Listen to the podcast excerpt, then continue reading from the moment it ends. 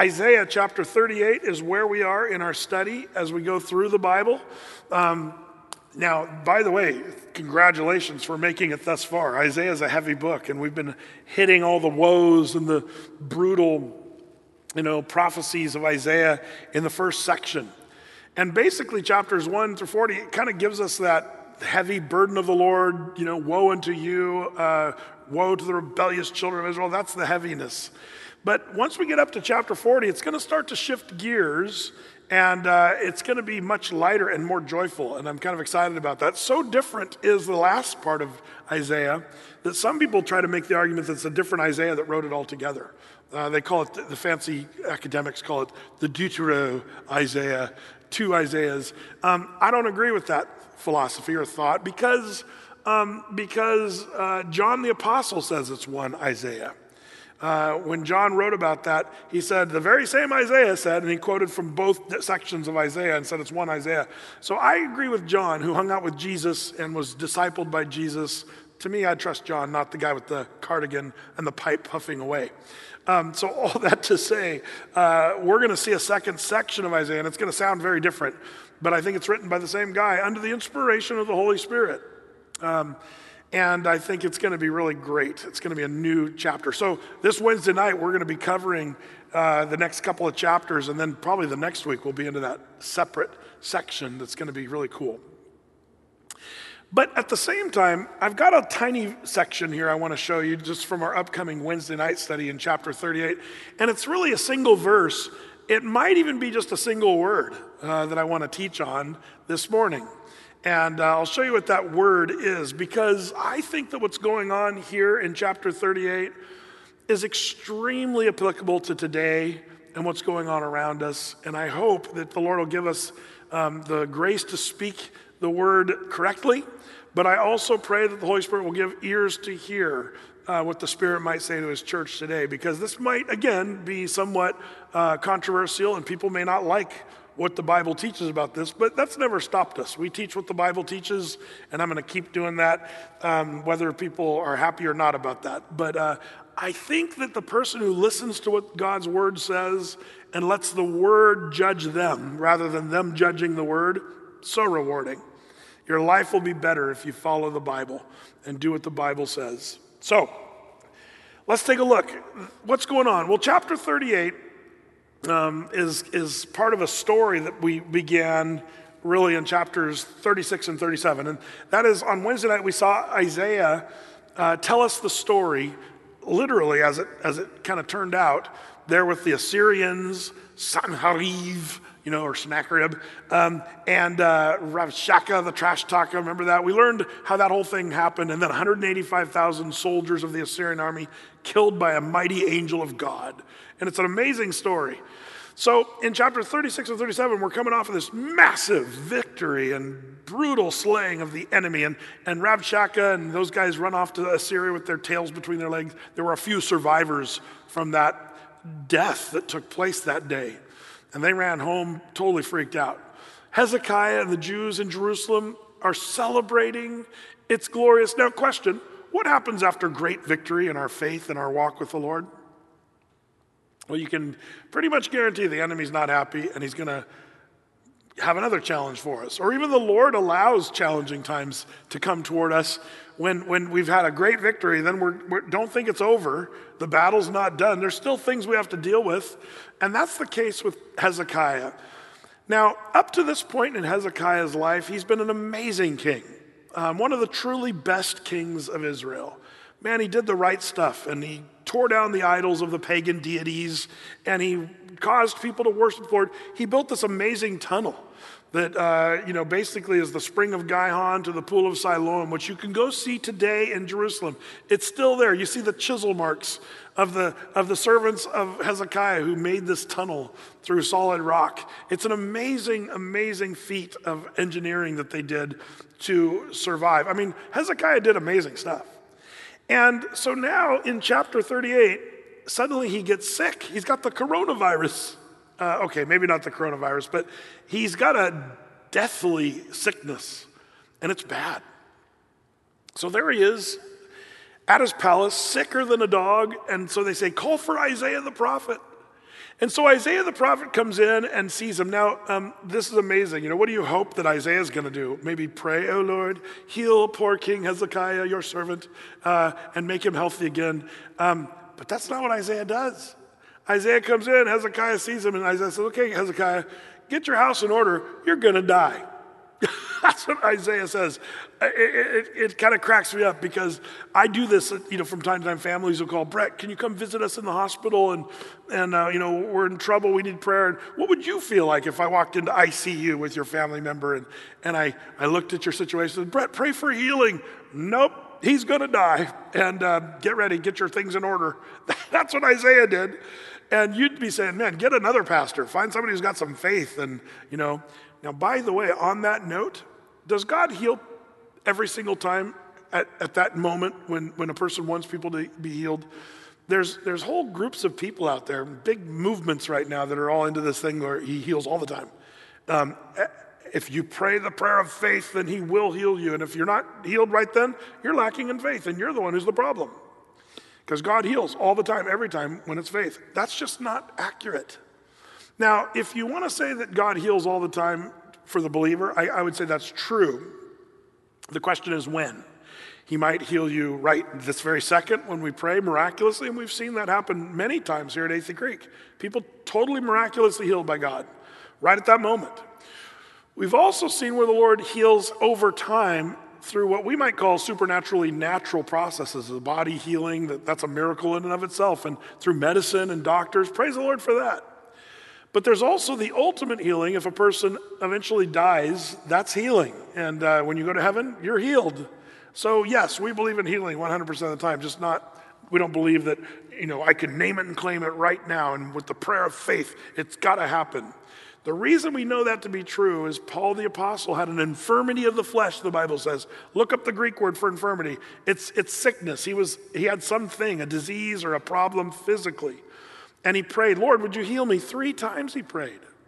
And the Lord said, Paul, you're not going to be healed. Stop praying for that. You're going to have a thorn in your, in your flesh, is what it was called.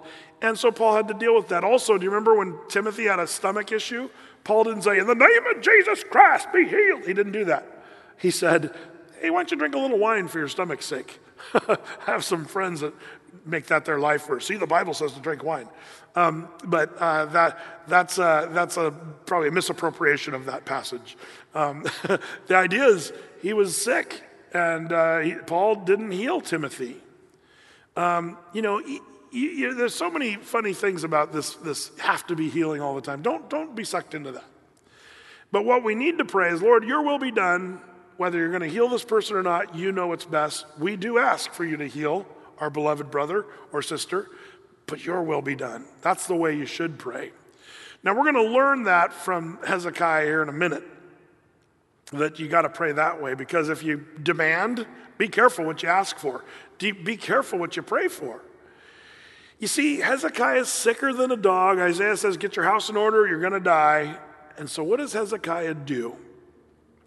Well, that's where in chapter 38 he tells the story. Well, here's what I did. And he talks about it. And I, I, just want to show you, we'll look at this, this whole description on Wednesday night, but I want to show you really what did Hezekiah say, and, and it's, a, it's a mindset that he had that I believe is so dangerous, and yet it's rampant today, this mindset. Let's check it out. It's Isaiah 38, verse 10. And there in Isaiah 38, 10, it says, this is Hezekiah, of course, speaking, telling the story. Isaiah 38, 10. I said, In the cutting off of my days, I shall go to the gates of the grave. I am deprived of the residue of my years. Do you see his attitude about what he heard from the Lord through Isaiah the prophet? Isaiah says, You're going to die, get your house in order. And he says, Cutting off of my days. The cutting off. It's so harsh, like snip, cutting your life off. That's the way he was viewing it. Lord, you're cutting off my days. And he says, I'm going to go to the gates of the grave. What a bad outlook. See, a, a believer should be saying, I'm going to the gates of heaven and I'm going to be with the Lord forever. But he says, I'm going to the gates of the grave and my life is being cut short, is the idea. And then he says, I am deprived of the residue of my years. The word deprived is the word that I think is so appropriate for today, for you and me to consider. You see, here he feels like he's being deprived of what? Life. Now, here's where it gets real dangerous for Hezekiah, and I, I, worry for the dude because he's such a great guy, and I love Hezekiah, and he's, he's the guy that I'm rooting for, you know, biblically, as my Bible heroes go. Come on, uh, Isaiah, you know, slap Hezekiah around a little bit and tell him, don't be thinking this way because it's a wrong way to think. What Hezekiah is saying, Lord, you are depriving me of my extended life. That's what, that's what Hezekiah is saying. Uh, what do you mean, Brett? Well, here's the thing. If it were some guy with a sword coming to stick him through with a sword and kill him, well, you'd say, well, that guy's depriving Hezekiah of his life. But in this case, he's actually sick, and he's really left to the mercy of the Lord whether he's going to be healed or die and go to heaven. And the Lord already spoke through Isaiah, Hezekiah, your time is up. You know, and, and you realize, wow, it's the Lord who determines when we die. Did you know that? Some people are troubled by that, that God knows your appointment. You have an appointment. The Bible says in Corinthians, it says, you know, it is appointed once for a man to die. You have an appointment with death. In fact, does God plan our death? I think the answer is yes. Now, but first thing I have to say is don't forget that God governs with infinite wisdom and power, and, and everything that takes place, God knows what's going on. Don't forget that. And, and also don't forget He's good, and He's kind, and He's compassionate and loving. Sometimes we forget that part. So here's God, who is the author of life and death. Don't believe me? Jot down in your notes these scriptures Ephesians 1 11. It says there that God, and, and, I, and I want you to um, think about this, it says, God works all things. Now, keep that in mind. All things means all things. God works all things according to the counsel of his will. There's no reason for us contextually, biblically, theologically to limit the all things there. But the Bible says that God works all things according to the counsel of his will. His will is what he wants to have happen, his, what he wants to do, what he wants to accomplish. And God works all things according to the counsel of his will. Um, so he works everything, including when we're born and when we die, according to the counsel of his will. That's, that's to be assumed. For example, in Acts 17 25, it says that he is not served by human hands as though he needed anything, since he himself gives to mankind life and breath and everything. Um, what's that? That God is the one who gives breath to people, life.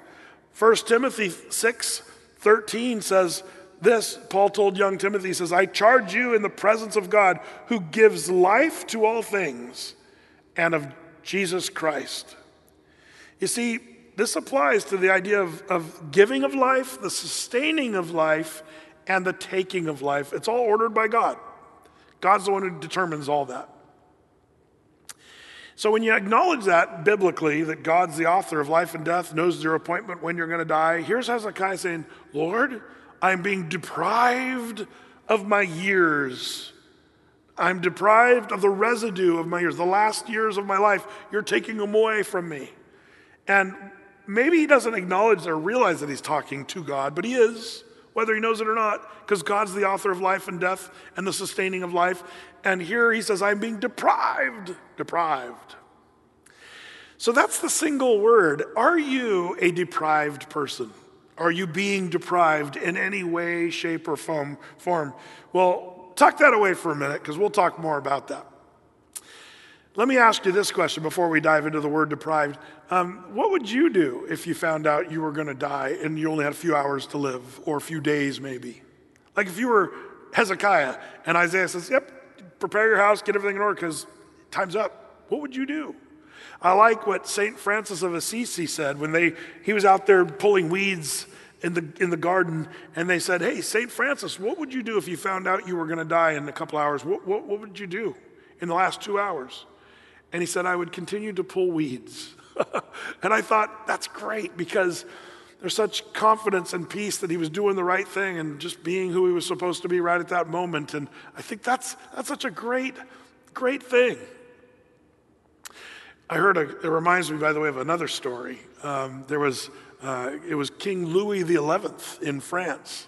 He was kind of a weirdo. He was into astrology and all, all these astrologists, and he was always consulting. He was just kind of a weirdo. But there was one astrologer that became sort of famous among his group of astrologers and became really popular because he made a prediction that actually came to pass. He said, by looking at the stars, he said, one of the maidens of the court um, is going to die in eight days. And as it turned out, eight days later, the maiden died. And so King Louis is like, this guy knows what he's doing. But it also made King Louis nervous, and he was somewhat of a tyrant. And he thought, I can't have an astrologer that really tells the future. Uh, that could be dangerous. So he, he tells the soldiers, I'm going to call in this astrologer, and I want you guys, when I give you the signal, take him and throw him out the window, which, you know, is several stories up where the guy would splat on the ground. You know, that, that was the plan. So the astrologer walks in, and Louis uh, the 11th, he says, You know, you're, you're becoming somewhat of a reputation of a guy who knows, you know, astrology, and you know the fate of others, the king said to the man. So tell me at once, he said, tell me your fate and how long do you have to live? the astrologer looked at the soldiers around and at the king and he said, I shall die just three days before your majesty. that's, that's, that's brilliant. You got to give the guy credit. What's that? I'm going to die, and then three days later, you're going to die. So whenever I die, you're going to die three days later. I know the future. Well, the king he said, Oh, thank, thank, you, you're dismissed. And he let the guy go. And, and from that day forward, he was very concerned about the health and well being of that astrologer. Um, you see, it's a, it's a funny thing when, when, we, when we think about death and, and what, what if you could determine or know? This is the thing Hezekiah gets. He knows he's got just a few days or a few weeks at the most to live. And he freaks out. And what did he do when he found out he was about to die? He said, I am deprived. I am deprived of my years. Now, the question is, is that true at all? The answer is no. He's not deprived. The definition of deprived, if you look it up in the dictionary, it means suffering a severe and damaging lack of basic material and cultural benefits. Boy, that's an interesting addition to that definition. A person who's deprived is suffering a severe and damaging lack of basic material and cultural benefits, deprived. You know, it's interesting because um, this idea of being deprived, it starts to echo what our culture is screaming about right now. And deprived is a word you could use, but you know, the opposite of being deprived might be privileged. And there's, there's large groups of people that are, and you know, we, have been through so much in the last few years the Me Too movement, and people have been marginalized and mistreated, and racism, and all kinds of stuff that's happened to people. And people have been abused, and there's no question. And of course, we need to fix those things. Um, we've been preaching that. Those of us that teach the Bible, we've been preaching about that for hundreds of, and even thousands of years now. Because the Bible teaches against all that. So that's, of course, what needs to happen. But here's the problem there's a worldview right now that I believe is very Hezekiah like and maybe is very probably bad for culture. Um, in fact, I would say more than probably, I'd say one of the things that's sinking our culture is this idea that we're being deprived, or some groups are being, you know, deprived, and other groups are privileged. And we think the answer is to take down the people of privilege and to put ourselves up, or whoever's the deprived group, or the marginalized group, or the poorly treated group. And, and, there's this worldview of basically, I'm a victim. We've been the victims of mistreatment. And so we've built our whole case, and now, man, the world is changing and people are raging. And some people wonder, what's the end of the story going to look like? Because when you, when you try to intellectually look at the way this is going to really roll out, is that even gonna is that even gonna be possible? And it will will it? Well the way we're going right now with privilege versus those deprived or those who've been victimized will that work out? Like if you think about the way this thing shakes out is it to work out okay? As a person who likes to study history i'm just to say it it never works out. Historically we've never seen someone who's been mistreated or marginalized or whatever and gets violently angry and stuff, it always blows up and becomes a disaster. So you say, well, Brett, what's the answer? I think the answer is found in the Bible, of course, always. Um, what's the answer? Rather than have the deprived mentality, maybe we should take on what the Bible teaches, and that is to have the fact that we are not deprived, but we're actually depraved. Just change the letter. We're not deprived, we're depraved. Depraved, what does that mean? Well, if you look that up in the dictionary, it means morally corrupt and wicked. That everyone is morally corrupt and wicked. That's the Bible. Um, Paul the Apostle tells us that over and over again in his letter to Romans. He says, All have sinned and fall short of the glory of God. There is no one righteous, not even one. And, and you know, even our best works, the good deeds we do, they're like filthy rags. We're depraved. Humanity is depraved. We deserve nothing. We've been deprived of nothing. If there's anything good, even small, and there might be people who have tons of good, but even if you have a smidgen of good, you're already over blessed than what you and I deserve. We are depraved. And what is it that we deserve? The Bible's clear. The wages of sin is eternal death in hell, where there's weeping and wailing and gnashing of teeth, outer darkness, and yet total burning and suffering. Does hell sound like a, a pretty bad situation? You see, the biblical worldview is not to say, I have been deprived, but to say, man, I'm depraved and I deserve total destruction, eternal death, and hell. You see, this really changes the way you think. If somebody treats you bad and you've been marginalized or you've been hurt or wounded by someone, you don't have to say, I've been deprived. You can say, well, at least I'm not burning in hell for all eternity. Like, that's the biblical mentality to say, man, um, uh, this is great. I'm not frying in hell forever. Because that's what we all deserve. So, are we really deprived? The answer no. Hezekiah's thinking is all off here when he says, I've been, I'm being deprived of my years. And the Lord is the one who's saying, No, you're, you're going to die. And the Lord could fix it. He could say, Oh, you're going to live. By the way, you say, Brett, what did happen with Hezekiah? Well, we'll see on Wednesday night the full story, but I'll just give you the quick version real quick. Um, Hezekiah, what does he do? Well, he says, I'm being deprived of my years. So he turns to the wall and he says, Oh Lord, please let me live. Who will sing your praises? None but my lips are singing praise right now. Please, there's more that I want to do and accomplish, and I want to live. I want to live. I want to live. I want to live. And he starts telling the Lord that he really, really, really, really wants to live. And so the Lord, you almost sense, as we're going to read it on Wednesday, the Lord's like, okay, okay, I'm going to let you live for 15 more years. And you can almost hear Hezekiah, yes. Got my prayer answered. Thank you, Lord. But what's going on there? Well, we're going to find out that Hezekiah, man, he should have got why the kitten was good. What do you mean, Brett? Well, if you know Hezekiah, I told you already, up to this point in his life, man, he goes through this life with honors. What a great king and did everything wonderfully. The last 15 years of his life were a total disaster. Disaster? Yeah. Let me give you an example. Um, after he gets well and the Lord heals him, the king of Babylon is going to send him like a nice card saying, Hey, I'm glad you're well, get well quick kind of thing, you know, send him a hallmark kind of thing. Well, Hezekiah was so moved. Wow, the king of this up and coming power. You know, the Assyrian was the world power at the time, but this up and coming little kingdom of Babylon, hey, that's cool. That king actually cares about me. So Hezekiah invites the king over to Jerusalem because he sent him a nice card. And so he shows them around. Hey, king of Babylon, check this out. Here's our, here's our city. Here's our, our, our, palace. Here's the temple. And look in this room. And this room is where we store all of our gold and our silver. Here's where we store our wealth and put all the. Showed him the whole place. And, and the Babylonians like, okay, the gold is in that room. Thank you. And all this stuff, the wealth and your flocks and herds. Okay, it's all over. What happened? Well, you guessed it. King of Babylon said, Thank you very much.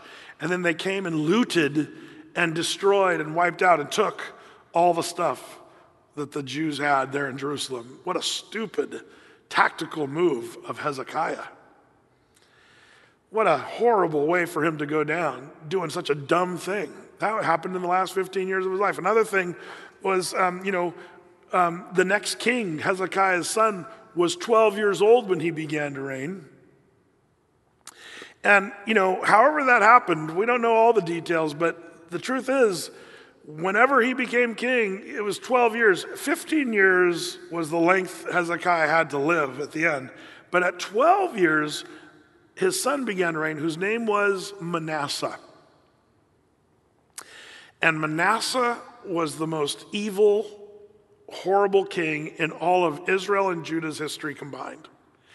Not only was he the worst king, he, would sacrifice babies on sizzling hot idols of a Moloch. Like, this is the kind of thing. This king just, just is going to get worse than, than, you know, Manasseh.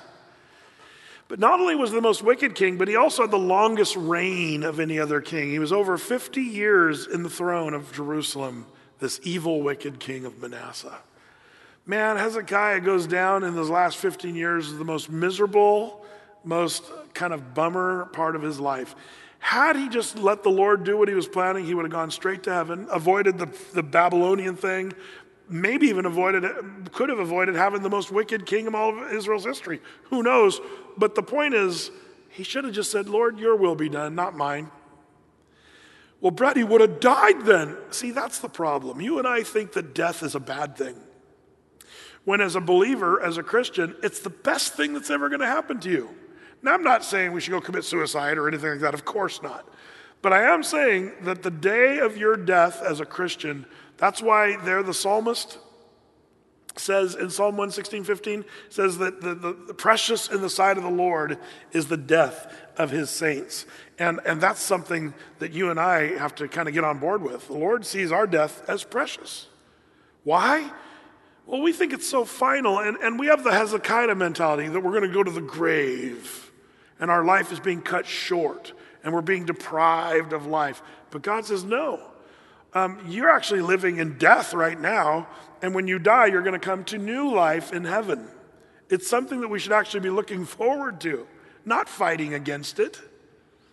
But Hezekiah says, I want to live, I'm being deprived. Now, some of you might say, but that's all fine and dandy, you know, death and all that. But then what about cancer? If God orders our days and gives us life and sustains life, but also takes life, why does He have us go through cancer? Why do we have to go through painful sickness when we die? Why does, why does he, the answer? We don't have all the answers. We don't know the answers to that. But here's the thing that I would suggest that God tells us over and over in His Word that this life on this earth is preparing and equipping us for whatever He has for us in heaven. For billions of years of all of eternity, you and I are going to live and serve in a, in a beautiful condition with God in all eternity. This life on earth somehow is preparing and equipping us for that. So who knows? Who knows what the Lord is doing? But I got to say, you know, it is hard figuring this stuff out. You know, visiting a cancer patient in the hospital is bad enough, but have you ever, if you ever want to be just heartbroken, go to Doernbecher, or little three-year-old children who have cancer. Uh, that's a hard thing for me. That's probably the hardest thing for me to try to minister to people. I don't even know what to say or do, um, other than say, "Man, it's it's not about this life." Yeah, but Brett, why would God allow a child to go through suffering? Don't know for sure. But I would say that God is good, and, uh, and could the loving Father be putting the final touches on the inner person, shaping and molding what he or she will be for the next billion years? Now, Paul gives us a hint about all this, by the way.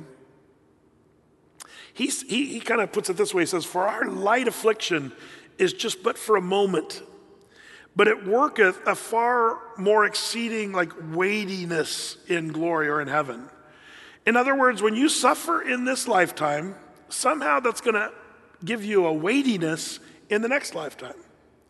So let's just say you were marginalized. No, let's go radical. Let's say you were a slave back in the 1800s in the deep south in America. Man, you can't think of a much worse thing than that. Some people could say that's like horrible. It is. It is. But according to Paul the Apostle, he, he's saying that your affliction as bad as it is. And by the way, even the slave in the South would have a hard time holding up his condition to Paul the Apostle, who was left for dead several times, shipwrecked over and over again, bitten by a poisonous viper, beaten and whipped like worse than slaves. Like it's a horrible situation. But Paul said, Our light affliction is just for, for a, but a moment.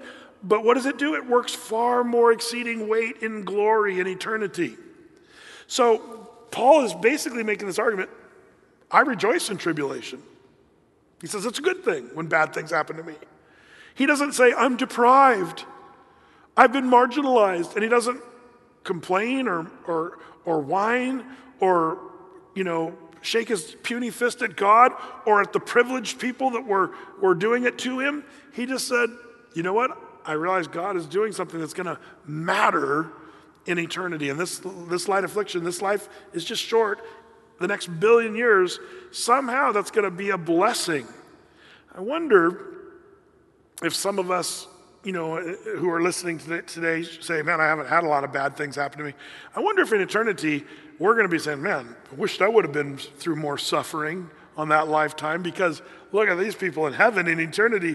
They're, they're being blessed off their socks because the Lord somehow pays it back. Our affliction is working something better in us. So the kid that's in Doernbecher that's dying of cancer, you say, How could that be good? Lord knows, Father knows best. And somehow, for the billions of years of eternity, that little child, that's going to pay off. The Lord's going to cover that. So, meanwhile, instead of being people with a biblical worldview saying, eh, okay, we're going to rejoice in suffering, we're not going to be, you know, trying to shake our puny fists at God or be mad at the people who are privileged. Instead, we're going to say, it's not about me being deprived, it's about me being depraved. I'm a sinful, wicked person. I deserve much worse than what I'm getting right now, even though people are treating me badly. Now, some of you might be saying, Brett, what do you know about having to live in this world as a person with a different color skin? What do you know, Brett, about being a woman who's been marginalized or, you know, had, you know, mistreatment? What do you know, Brett, about being fat and ugly? Oh, wait, never mind. What do you know about, like, you, we all have our things and we've all been treated badly for different things to varying degrees. And I've figured out, I'm pretty sure that we can't really determine how badly people have been treated or who's been marginalized more than others. And it's too complex to figure out who owes something to someone and so, what we actually realize as Christians of the Bible, no matter who you are, you, you, you, shouldn't compare it to me. You should compare yourself to Jesus, who was treated horribly, marginalized. Biggest racism issue I think you could ever argue is when the Romans hated the Jews so much that they'd slaughter them. It wasn't about enslaving them, it was about slaughtering them. And that's what they did to Jesus. The Romans hung him on a cross with nails in hands and feet. I mean, nobody can compare to Jesus and what he went through. So rather than me sitting around saying, victim, I'm a victim, or I've been marginalized, or I've been treated badly, or whatever, instead to say, man, I'm not deprived, I'm depraved, I'm a sinful, wicked person, and thank the Lord I'm not in hell for all eternity. And I, as a Christian, as a believer, have the hope of heaven and my suffering here and now, praise the Lord, it's going to work in me something that's better for all of eternity. You see, Hezekiah has the attitude of a lot of people today I'm being deprived of my years. And the truth is, he was just totally off on that one. Nobody was depriving him of his years. God was trying to bless him and take him home to be to heaven. But instead, he pushed, I want to live. I want to live. The Lord says, okay, I'm going to give you more, more years his permissive will rather than his perfect will. I, I see a difference there. Sometimes the Lord says, Here's my perfect will, but we say, Well, we don't want that because we're being deprived, and so we demand, and the Lord sometimes will give you what you ask for. Be careful. Be careful what you ask for. Um, there were other people who thought they were being deprived in the Bible, and I could go on and on with illustrations. For example, what about the children of Israel? as they'd been freed by the Lord from slavery, they were out there in the wilderness wandering and they were eating bread from heaven, manna, manna, and, and, and, they were drinking water from a rock, and God was sustaining life. But what did they say? We're being deprived. What do you mean deprived? We're not, we, we, we miss having the, the good food from Egypt. We remember the glorious days in Egypt when we used to eat onions, leeks, and melons from Egypt, which we did eat freely. Eh, no, you didn't eat freely. You were enslaved in Egypt. Yeah, but we, we didn't have to eat this, and this is what they called it loathsome bread. What did they call loathsome? That which the Lord was providing for them.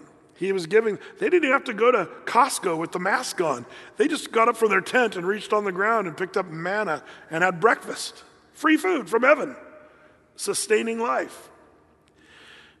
Bible tells us the ladies would cook up the manna, they'd make it into cakes and beat it into a mortar and make stuff. You know, they were making banana nut bread, I'm sure, and manicotti and all kinds of things.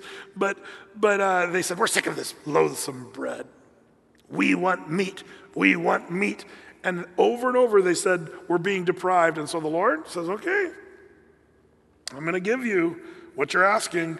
And so you remember the story little quails from heaven came down and they all gathered, you know, baskets full of these little quail birds, and they were just feverishly eating the meat. They're, we want meat. They finally get this, they're eating the meat. And the Bible says they ate the meat and eventually it came out their nostrils. Wow. Um, anybody up for some Chick fil A after church? Because that's what was going on in Israel. It says here in Psalm 106, verse, um, verse 13, it says, Then the Jews soon forgot his works, saving them from Egypt, taking them out of slavery, feeding them manna and water. They soon forgot the Lord's works, and they waited not for his counsel, but they lusted, exceeding in the wilderness. What were they lusting after? Not sex. In this case, they were lusting for meat. Numbers chapter 11. It says they fell lusting exceedingly in the wilderness and tempted God in the desert. Listen, and he gave them their request, but he sent leanness to their soul. That's God's permissive will rather than his perfect will. His perfect will is, man, I'm giving you manna, bread from heaven. And it's life sustaining, healthy, good. It's going to be awesome. But they said, We want meat. So he gave them their meat, and it came out their nostrils, and he, and he sent leanness to their souls. Their souls were not satisfied. They were unhappy, even though they got their request. That's the problem when you and I demand our way with God. Sometimes the Lord will say, Okay, I'm giving you your own little miniature sovereignty. You can get, sometimes get your way, but it's not going to be good. That was Hezekiah. There was another guy in the Bible who thought everything was against him, that he was being deprived.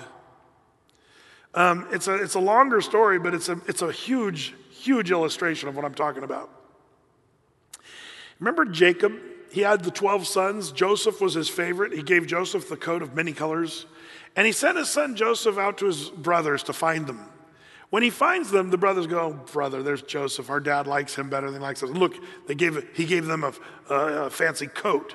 So they took off his coat, threw him in a pit to die, like a deep, you know, dungeon pit. And, and then they put goat's blood on the coat and said, Dad, sorry, Joseph's dead. He was killed by a wild beast. Here's his coat. And Joseph's like, Oh no, my favorite son. Well, then his last son, Benjamin, became his new favorite. And um, meanwhile, Joseph was in this pit. And, and then the brothers thought, Why should we let him die when we could sell him as a slave? So they take Joseph up out of the pit, sell him to the Ishmaelites. The Ishmaelites, these gypsy people, take him to, down to Egypt where they sell him as a slave to a guy named Potiphar. Now, Potiphar was the Egyptian, sort of the general of the ar- army of the Egyptians. Powerful man, had quite an estate. And Joseph was now his slave. But, you know, Joseph wasn't a guy saying, you know, uh, he wasn't chanting, you know, my life matters. And I've been treated badly and I'm, I'm a slave. Slavery should be abolished. He didn't do any of that. You know what he did? This is crazy. This is the biblical model, and we see this over and over again. He instead said, I'm a slave. I was mistreated. I was, I was you know, sold as a slave by my brothers, but you know what? I'm going to be the best slave I can be. That's what he did. And, and Potiphar looked at Joseph and said, This guy's awesome. And so he raised Joseph up and said, Joseph, you're going to be in charge of my whole house. And the Lord used Joseph there, but Potiphar went off to battle for the Egyptians. Meanwhile, Mrs. Potiphar, she was a little bit um, kooky, and she wanted to sleep with jo- Joseph, and so she kept making passes at him. But eventually, Joseph's like, she grabs his coat, come and sleep with me. And Joseph wiggles out of his coat and runs for his life. Good advice for you men and women that are tempted to commit adultery with someone else. You, sh- you should do what the Bible says run. The Bible says flee fornication. There's a reason, it'll destroy your life. Joseph knew that. So he runs, and she takes his coat and she cries out, Rape! This man tried to rape me. Falsely accused, they take Joseph and throw him into prison. Now, by the way, I think Potiphar knew his wife, and I think he knew Joseph, and I think he believed Joseph but didn't believe his wife.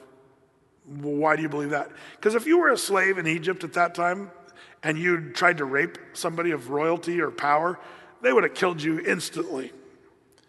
But instead, Potiphar throws him into the prison. So, what, is, what does Joseph say? I've been marginalized. I've been treated wrongly. People of privilege have treated me badly. Nope. Joseph, Joseph says, I'm going to be the best prisoner I can be. This is where God's got me now. So I'm going to do. And, and the, the keeper of the prison said, This guy's awesome. And makes him in charge of the whole prison. Even though he's still a prisoner, he, he's like the head prisoner. And, and, he, and if you read the story, he's going around encouraging other prisoners and, and, and interpreting their dreams and doing all kinds of stuff. Well, one day, one of the prisoners gets out and is standing before Pharaoh, this, at that time, the most powerful man in the world. And Pharaoh has a dream and he says, Man, can't anybody tell me the meaning of my dream? And they're like, Well, there's this dude over in prison. And so they get Joseph out of prison. Joseph tells the king the meaning of the dream and what, what to do about it. And, and, and Pharaoh says, You are an impressive dude. You're going to be second only unto me. So now Joseph goes from being uh, thrown in the pit to being a slave to being a prisoner to now being the second most powerful man in the world. And Joseph, in his wisdom, grows mighty in Egypt, and he walks like an Egyptian, talks like an Egyptian, he speaks the Egyptian tongue, and he shaves all his hair. So he, he doesn't look anything like a Jew, he looks like an Egyptian guy. Well, famine fills the world. And people from all over the world find out that there's a guy that's wise in Egypt, and he's got silos of food. That's Joseph. And so Jacob, this is years and years later, Jacob, Joseph's father, says to his sons, Listen, we're starving to death. Go to Egypt. There's this guy down there that's got all this food. Bring some money, buy some food. So the brothers go down there and they bow down before this ruler in Egypt, Joseph, and they don't realize that's their brother because he's walking like an Egyptian, talking like an Egyptian. And so they, they're, they're asking for Joseph says, These are my brothers. What am I going to do? And so he wants to see if they're still the rascals they once were, and he puts them to the test. He says, I think you guys are thieves. And he takes one of them, Simeon, puts him in an Egyptian prison, and says, I'll give you your brother back, but you need to go home, ask your father to bring your youngest brother. I want to see your youngest brother. And I think Joseph's saying, I wonder if Benjamin's still alive, because Benjamin wasn't with them. The brother's like, oh boy. So they leave Simeon in Egypt. They go back up to Israel, talk to Jacob, and say, Jacob, this guy in Egypt, he wants to see, he wants to meet Benjamin, and he's got Simeon in prison, and man, we're in trouble. And what does Jacob do? What does he think? This is where the, the crux of the story gets really important for you to see. Because at this point, what's Jacob's worldview? What is he thinking about his situation? The answer, he thinks he's deprived. The word he uses isn't deprived, it's a word called bereaved. Let me read it to you. It's, it's Genesis 42, 36, where Jacob re- responds to the brothers saying, We got to go back to Egypt with Benjamin. Here's what Jacob says Jacob, their father, said unto them, Me have you bereaved of my children. Joseph is dead, Simeon is dead, and now Benjamin's going to be taken away, going to be dead, is the idea. All, listen to what Jacob says all these things are against me. That's what, Jacob, that's what Jacob says. Everything's wowsy, wowsy, woo woo. Woe is me. Everything's against me. Everybody else is privileged, but I am being deprived. That's not what's happening. Everything that Joseph, or pardon me, Jacob is thinking is totally incorrect. Is Simeon dead? No, he's alive and well. and Joseph's protecting him in Egypt. Is J- Joseph dead? No. Jacob's wrong. Joseph's the second most powerful man in the whole world at the time. Not a slave, not in a pit, not dead. And then was Benjamin going to be killed? No. In fact, all these things were working for him. Let me put it this way all these things were working together for the good. Does that ring a bell? God was, it seemed like everything was against him, but actually everything was for him. And he was just plain old wrong. And so are people in all of humanity that think that everything's against them and that they've been marginalized and mistreated. No, we're not deprived, we're depraved. We all deserve death and hell. That's the biblical worldview. And the biblical worldview says that even though we're depraved and we deserve death and hell, we have a loving God who's going to make it all work out in the end. When we get to heaven, even my suffering and marginalization and abuse and mistreatment that I've received here and now, God's going to work that together to make me a heavyweight in all of eternity. And Jesus talked about this. You know, if you want to be great in the kingdom, you must become the, what's the word? You think it's servant, it's actually slave you must become a slave. And the first shall be last, and the last shall be first. This is stuff that Jesus teaches about. It's all throughout the Bible. What I'm talking about is a worldview that looks nothing like what we're thinking and doing today.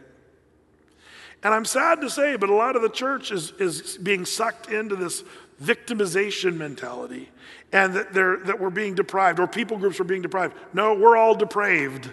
We're depraved and we deserve death and hell, but we put our trust in the Lord and we're going to do our best to serve the Lord. By the way, I told, told you a little bit about historically those that try to fight for all this. The, the end of that never really works out very well.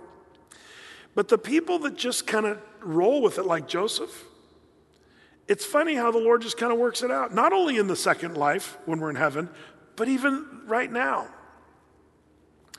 Read books like Up from Slavery. There's a guy that had a biblical kind of mindset.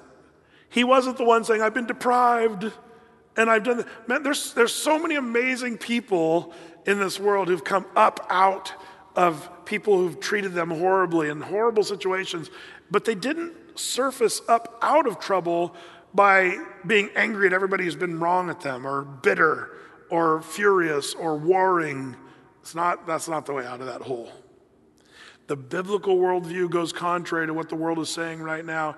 And if you're part of this victimization culture uh, that we're being deprived, man, I would just advise you think biblically. Don't take my word for it. Read your Bible. Go with the heart that God. What did Jesus do? Jesus didn't fight for his rights. Jesus gave up his rights. Philippians chapter 2 says that he made himself of no reputation, took upon himself the form of a slave, made himself in the likeness of men, and was obedient even to the suffering of the cross. That's the attitude, that's the mindset that we need to have, all of us as Christians. Whether you've been not treated badly or if you've been marginalized and hated by other people, doesn't matter. The biblical worldview. Now, the reason this is important because some of you are saying, you know, well, some people have been marginalized and hated, others haven't. But here's the thing I predict, uh, you know, and I'm not making a prophecy or anything like that, but I think the way I see things going right now in our culture, I think things are going to get worse for the Christian. I think maybe even in our lifetime, and maybe even in short order, we're going to start, we're starting to see hints of this right now, where the church is the problem in the worldview and Christians are really be, becoming more and more hated. You know, it's interesting because the Bible says in the last days they'll begin to really hate and persecute the church. Um, this was a promise from God in 2 Timothy 3:12. Yea, all who live godly in Christ Jesus shall suffer persecution. There's a name it and claim it promise that you can stick to your mirror pin to your corkboard and memorize that all who live godly will suffer persecution. You know, this is an interesting thing that we live in a day where I think becoming a, a Christian and living as a Bible believing Christian, you're going to be hated among the world. And, and, and the problem is, so many Christians have been ri- raised up by parents with this entitlement sort of attitude and, and that we need to fight for our rights and stand up for this and stand for that. But, but really, Jesus said, deny yourself, esteem others better than yourself. The Bible just goes totally opposite to the narrative the world is pushing today. And I wonder if you and I should perhaps rethink a little bit of our position. Now, don't get me wrong, I'm not a pacifist, and I don't think you should, you know, protect your home and your family and all that stuff. That, I'm not into that. But there is a mentality of just saying, um, man, we're just going to fight back on every level. When really, man, I don't see Jesus modeling that. And I don't see this worldview of I've been deprived. That's not biblical. We are depraved sinners. And then when you accept Jesus Christ and you're forgiven of your sins, you move from depravity to salvation. And the Lord is going to work out whatever, whatever things you've missed out on in this life, however badly you've been treated in this life, the Lord's going to make it all come out in the wash in all eternity. And this life is just a blip on the screen. Eternity is billions and billions of years of joy and glory. That's what we have to look forward to. So, my challenge to you is really pretty simple deprived or depraved? It's a worldview. When you take of being deprived, you're going to lose that battle, I guarantee. But if you come up and say, No, I'm depraved, I'm a sinner who deserves death and hell, but by God's grace, He saves me through faith, that Jesus died on the cross for my sins, and because of that, I'm privileged that I get to go to heaven. That's what grace is God showing us undeserved, unearned favor. And that kind of privilege goes to anyone who accepts Christ and believes and you'll be saved and go to heaven. It's not about this life, it's about the next. If you're not a Christian, if you've yet to accept Christ, you're still in your sin, you're still depraved, and you're still, no matter what you win in this world as far as rights or privileges or whatever, it's still a lose lose. You need to be born again. Jesus said you were born in sin, you need to be born again into life. And for that to happen, you need to accept what God does for humanity. God loved you so much that He says, You're depraved.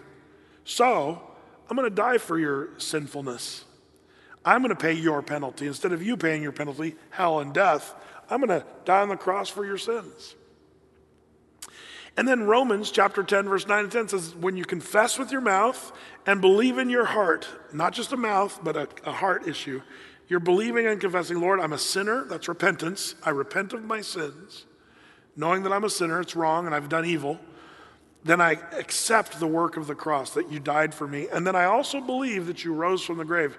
Jesus raising from the grave is his confirmation of who he said he was going to be. Had he not risen from the grave, we couldn't really be sure that he was the one who could save the world. But when he did this, he said, This is the one sign I'll show you. You destroy this body, three days later, I'll raise it up from the grave. That's what Jesus did. And that's why the world was changed from that day forward. Otherwise, he would have been some Jew killed on a cross by the Romans, and it would have been forgotten in history. But when Jesus rose from the grave, it turned the world upside down from that day forward. Um, I believe it turned the world right side up, actually. we were already upside down. And and by believing in Christ, man, you have the hope of heaven and eternal life. And you might join the, the company of all the followers of Jesus who are marginalized, hated, and enslaved. Jesus was hung on a cross. Peter was hung on a cross, only upside down. Thomas, the guy they called the doubter, who I think was actually an awesome dude, he was beaten over the head with a club. James, the apostle, was sawn in half lengthwise, torturously for his faith in Christ. You know, John the Apostle is the only one that didn't die a martyr. He almost did. They tried to boil him in a pot of oil.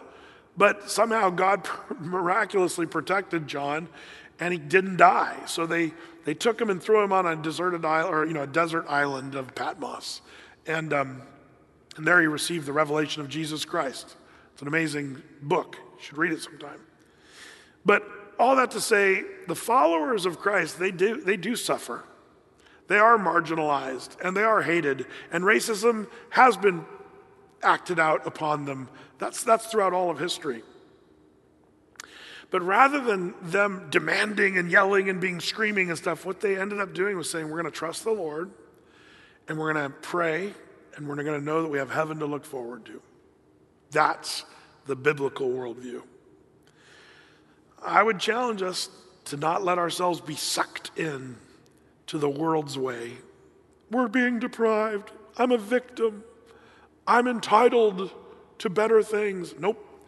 We're entitled to death and hell. And God, by His grace, has said, I will forgive your sins and save you and send you to heaven. That's there for the taking. Would you bow your heads, please? As we finish up this service today, if you're one who, uh, who's yet to accept Christ, maybe you don't know if you're a Christian, um, can I just encourage you right now to confess that prayer of faith? It's a confession. It's, it's like when a person becomes a, a citizen of a country, they, they hold up their right hand and they say a, a, a thing. This, this is you with a much more powerful meaning than becoming a citizen. Becoming a citizen of eternity through Jesus Christ is to, is to confess with your mouth and believe in your heart Jesus, that he died and rose from the grave. So you, you pray that, Lord, I'm a sinner. You pray that right now. I repent of my sins, and I believe that you died for me and that you rose from the grave. Thank you for saving me. Just pray that. Maybe throw in that prayer Lord, help me to walk with you. Ask Him, Lord, help me to have a biblical worldview because that's the only way to go. And then know this that you're saved by God's grace. Well, all I did was pray to prayer in faith, believing, and that's going to save me? Yes. It's by grace that you're saved through faith, not of your works, lest any man should boast. That's what the Bible talks about, Ephesians 2. So if, that, if that's you, you just accepted Christ and you're saved. Well, man, God bless you this week, and we'll see you Wednesday night. Until then, Lord bless you.